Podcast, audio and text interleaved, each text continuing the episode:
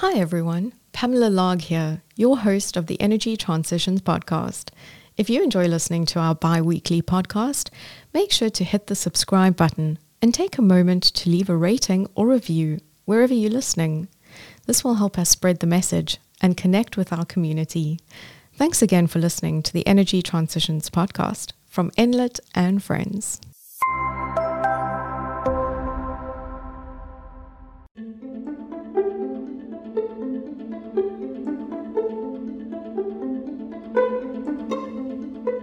Hydrogen is proving to be a disruptive force within the power sector.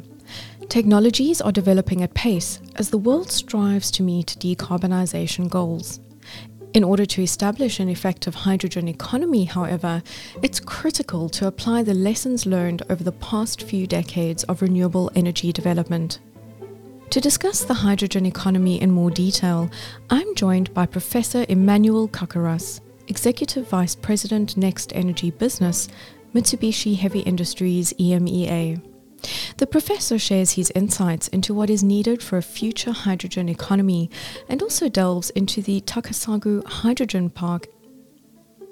My name is Pamela Largue, and you're listening to the Energy Transitions Podcast.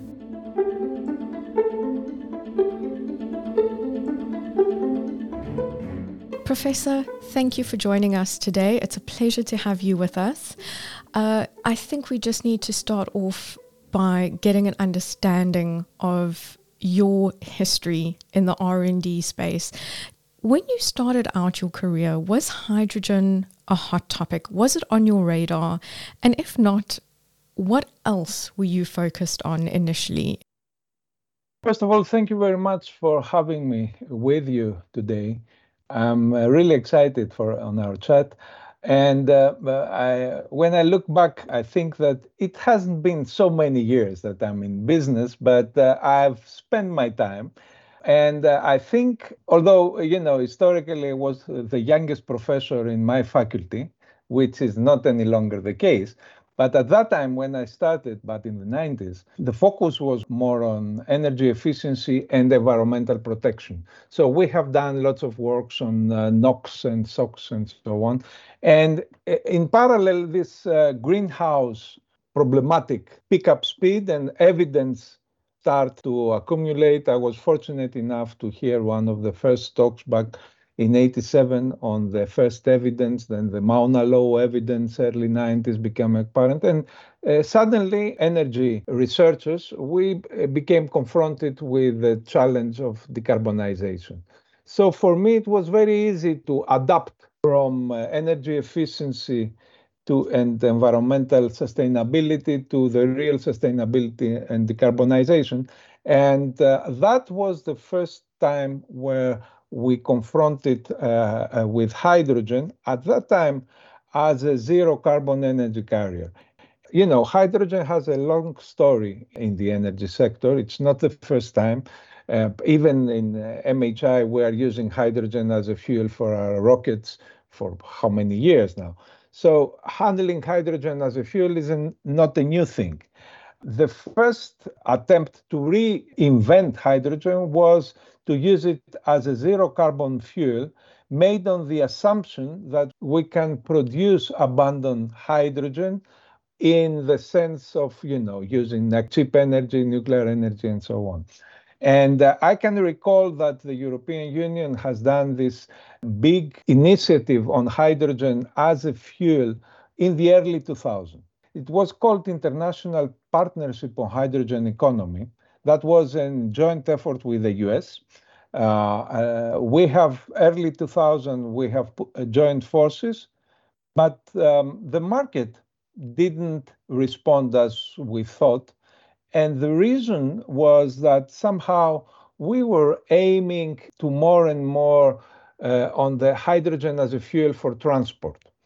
And in that context, there was massive infrastructure requirement, and then electromobility started. So the first effort of hydrogen as a, as a massive zero carbon fuel was um, losing interest and uh, speed. And then people reassessed the urgent character of decarbonization and they put the emphasis more and more into renewables. So it was zero carbon, it was massive deployment of renewables, and thus the necessity of energy storage that made the change into the hydrogen economy. By putting these two elements, that actually hydrogen is the most effective in terms of duration and size energy storage method that we can possibly think of, plus the uh, zero carbon potential, which is uh, obviously that recreated the interest and the trend and the hype on hydrogen, which are we are witnessing right now. And I am convinced that we are learning from the shortcomings of the first effort, early 2000, while assessing the priorities where to target with hydrogen first. Professor, thank you for taking us through that, that timeline and for, for setting the scene. It's interesting to see how hydrogen has developed and become a core focus of the energy sector you know, the world is trying to balance decarbonization and energy security. And there's still a lot of work to be done in the hydrogen space in terms of investments, and, and the projects are still relatively small. How do you see the hydrogen economy developing from this point forward? It's a very valid point because uh, investments, hydrogen uh, is part of the infrastructure business. And infrastructure means upfront capital investments, which have to be paid back by the increase of hydrogen use. So in order to develop all the infrastructure, and the infrastructure around hydrogen is on the one side on the tra transport and distribution of hydrogen, whether this is pipelines or low pressure pipelines, similar to the gas business. But on the other hand, uh, there is the need to create uh, the transport infrastructure on the commodity side, because not necessarily where we produce hydrogen at most competitive terms, we have also the consumption of hydrogen. So there is also the need to develop a transport infrastructure and carriers and all this stuff on the hydrogen business. That being said, it's always a wide, wise approach not to do all the investment up, up front. So especially in large infrastructure. So you need to create demand. And demand creation, and this is one of the lessons learned from our past, as I explained, has to happen where hydrogen is the most competitive, green hydrogen, carbon free hydrogen, of course, the most competitive substitute. And the obvious use is in the industrial uses where you are already using hydrogen with a high carbon footprint, the conventional hydrogen, what we call gray hydrogen, and this has to be substituted by the carbon-free alternative of hydrogen, whether this comes from renewables or for, from uh, decarbonized natural gas or whatsoever. So that means that we have we are starting for a, a single point of consumption but substantial consumption, especially in the industrial sector. This creates the demand that would justify the infrastructure creation, the gradual infrastructure creation to feed the market with this carbon free hydrogen. And then you gradually enter into the retail business. And with the retail business, um, I refer to the hydrogen as a fuel in the transport sector or hydrogen as a fuel in the domestic sector. And at the end of the day, different regions of the world will follow different patterns of using hydrogen. But the start is more or less from the same, always substituting current hydrogen use in large industrial consumption.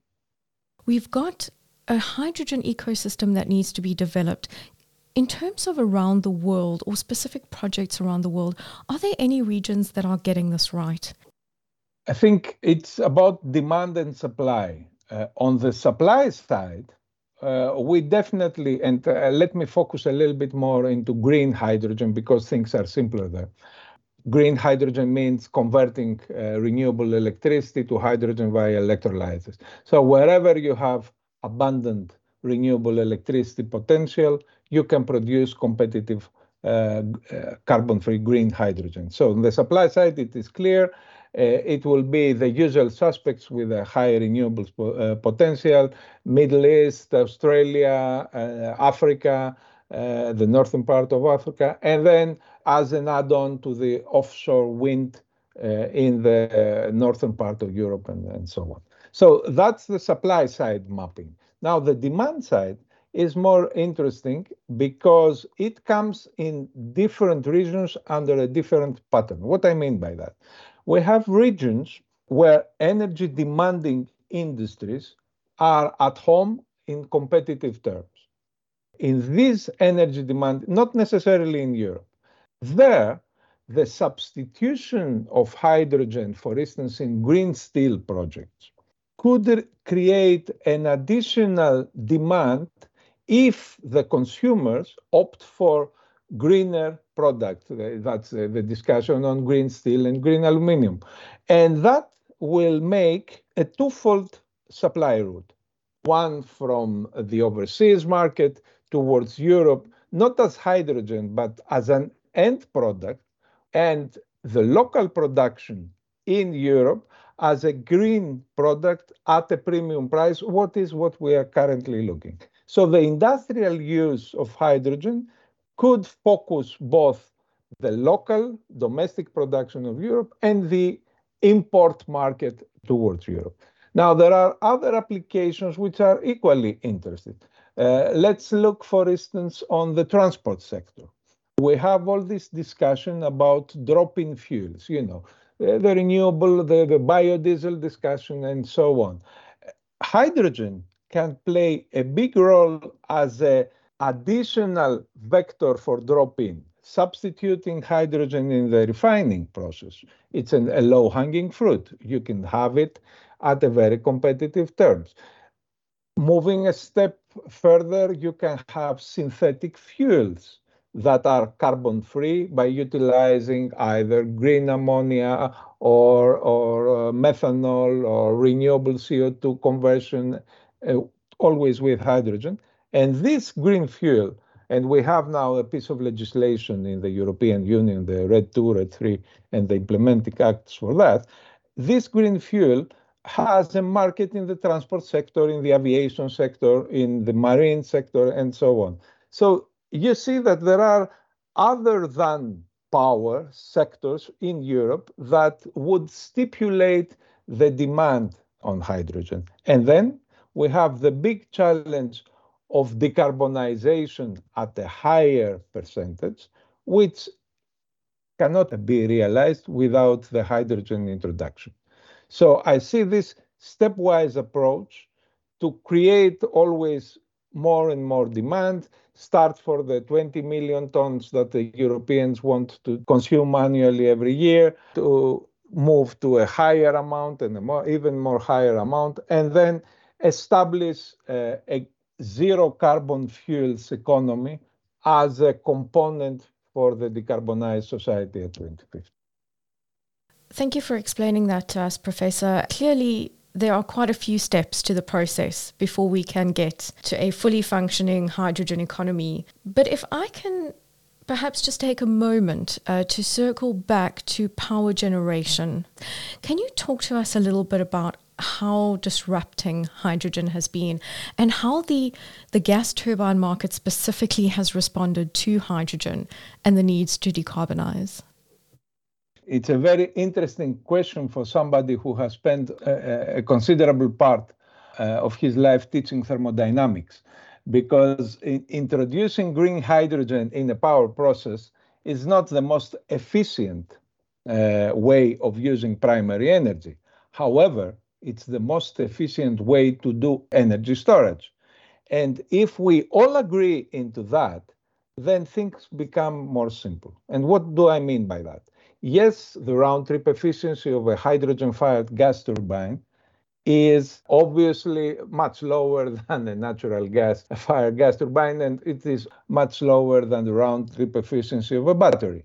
But given the state of the art and given the timeline to 2050, if we wish to achieve what we call deep decarbonization, and which in practice means safeguard the stability and the uninterruptibility of electricity supply and the stability of the grids in a world, in an energy system where renewables will take more and more and more part on not only on the capacity, but on the energy demand, you will need in, uh, inevitably balancing and backup power and energy in the cases as a form of an energy storage to complete the picture, and that you can only achieve with a hydrogen-fired gas turbine.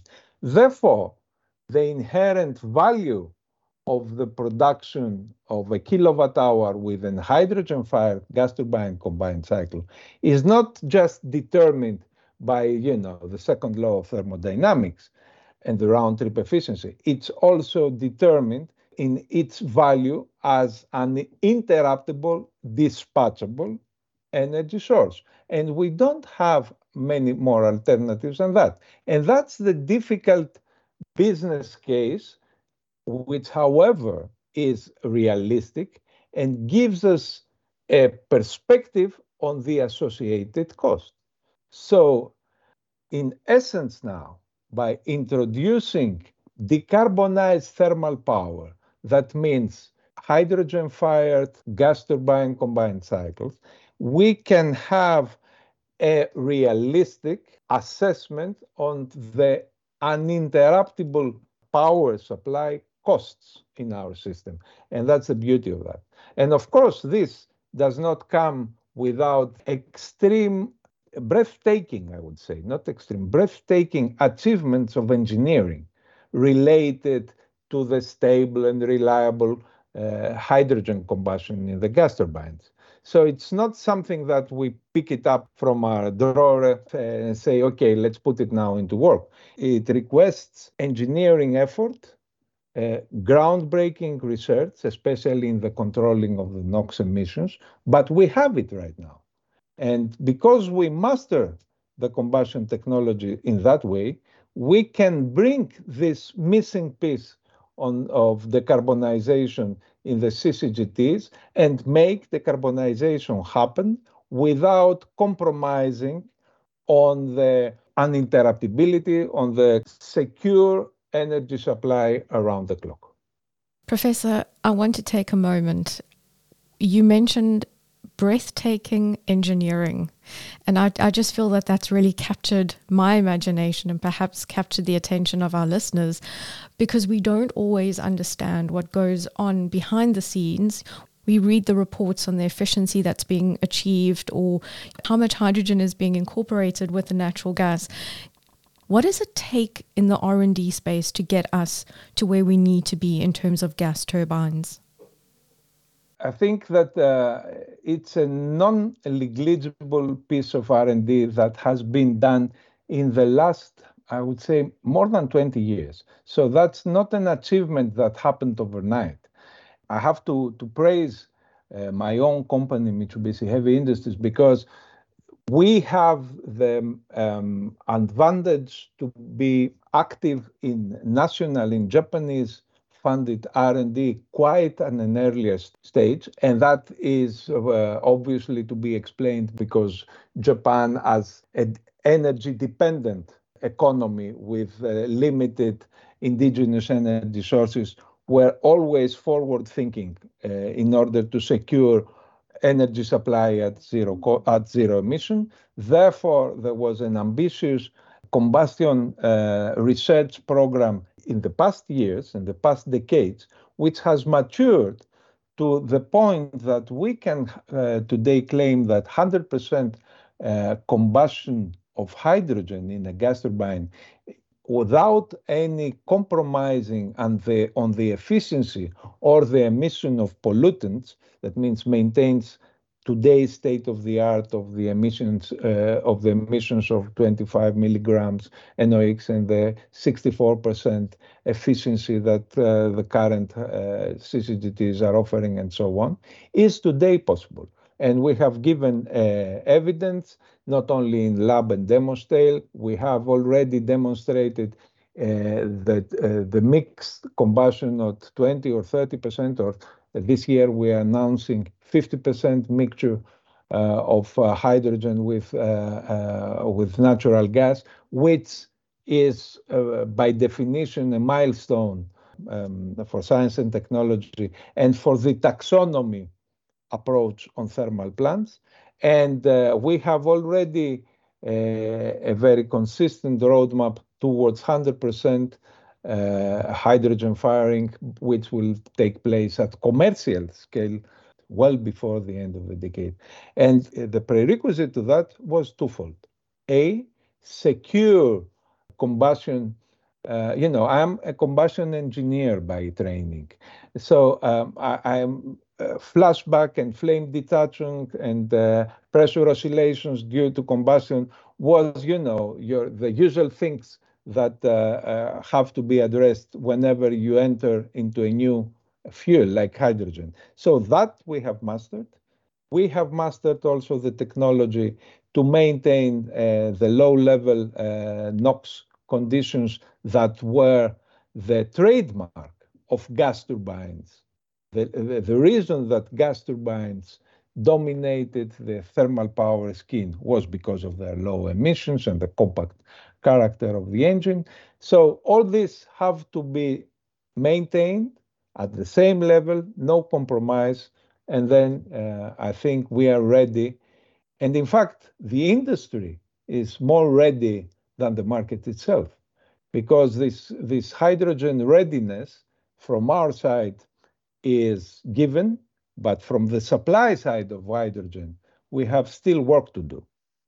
That makes sense. And I think you know, I wanted to talk to you about some of the challenges hindering the development of hydrogen and power generation. And, you know, as you said, the technology is there, but how do we encourage the uptake and the implementation of this technology? It's the economic aspect. It's the business case. Where we are right now, we are uh, we are heading in a, in a world where, uh, because of, the, of a number of reasons that everybody knows, we are now at higher energy prices. There is good news and bad news on that.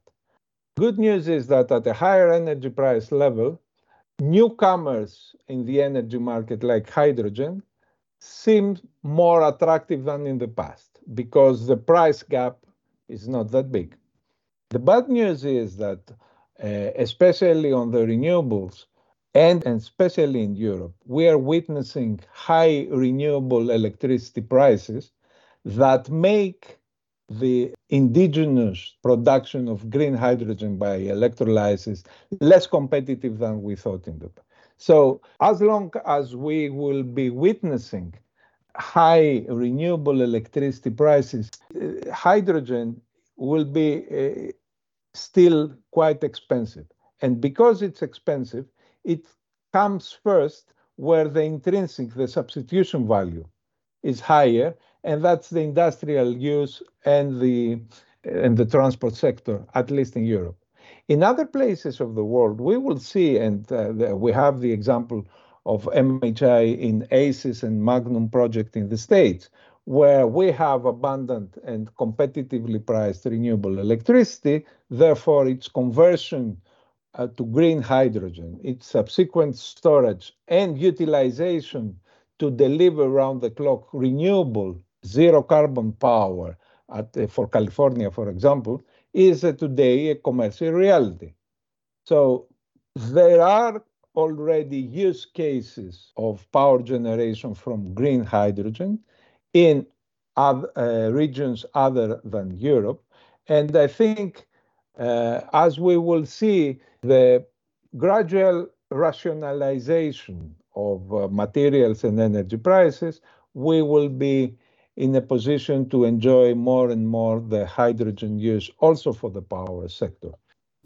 Absolutely. And as you mentioned earlier, Professor, the, the process and the, the timeline of development is, is much faster, which I think is encouraging.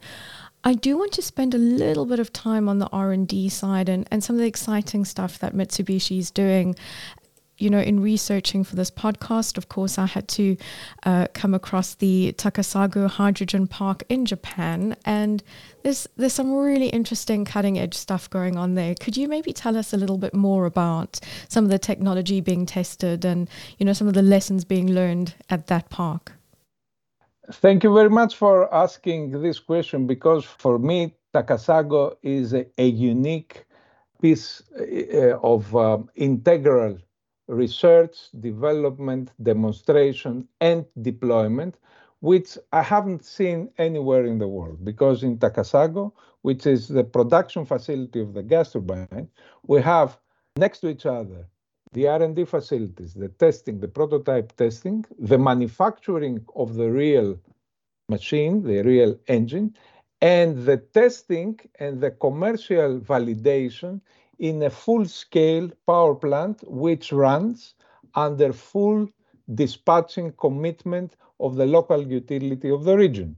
That means, in simple words, whatever product Mitsubishi is producing, it has inherently the reference of the industrial use in the Takasago power station. That means it has two years of commercial operation as a reference before reaching the, the, market. And this is a, a unique advantage that proves the well, well-known reliability of the MHI machines. Now, the recent uh, years after the commitment of MHI towards carbon neutrality, uh, we have taken the decision that, especially for zero carbon fuels, we have to demonstrate the hydrogen infrastructure in Takasago.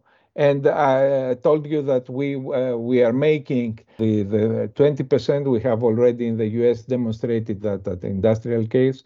Uh, uh, we have the 30%, the 50%. So we have to have a site to demonstrate all this hydrogen value chain. And what we have decided is we are currently building what we call hydrogen park in Takasago. Uh, which for me it's it's like the researcher's dream because we have there we are building all different sorts of electrolyzers next to each other. We have uh, building the infrastructure for storage and compression of hydrogen. And, and next to that we have uh, the hydrogen-fired gas turbines, both at, uh, at industrial scale, that means our smaller machines from 40 to 100 megawatt, and the big guys, the big uh, heavy-duty gas turbines of 500 megawatt each, which will be uh, supplied with hydrogen uh, uh, locally produced. And I'm very happy that my colleagues in uh, in Japan have decided to call it Hydro, uh, Takasago Hydrogen Park because in my in my lectures I'm referring to that as a, the Disneyland of the hydrogen researcher. So uh, I would sincerely uh, like to invite you to come with me in my next trip to Japan to visit Disneyland. And even you are not coming from the R&D world, but you will be uh, as excited as myself to see this magnificent piece of engineering at the different stages, the most efficient ways of electrolysis from alkaline to uh, membrane to solid oxide, name it, the most efficient combustors. Uh, it's the, really uh, a huge um, investment that proves that we are confident that hydrogen is here to stay at that time. Professor, I think you've just made my day. I can think of nothing more exciting than the, the Disneyland of engineering. And I tell you, if, if I do get the opportunity to visit, I will be on the first flight to Disneyland with you. Um, so thank you for, oh, for sparking that enthusiasm and, and just sharing that with us. Thank you very much for having me, and I really enjoyed the discussion with you. Thank you very much indeed. Thank you for listening to this Energy Transitions podcast, brought to you by Enlit and Friends. Visit enlit.world for more episodes. See you next time.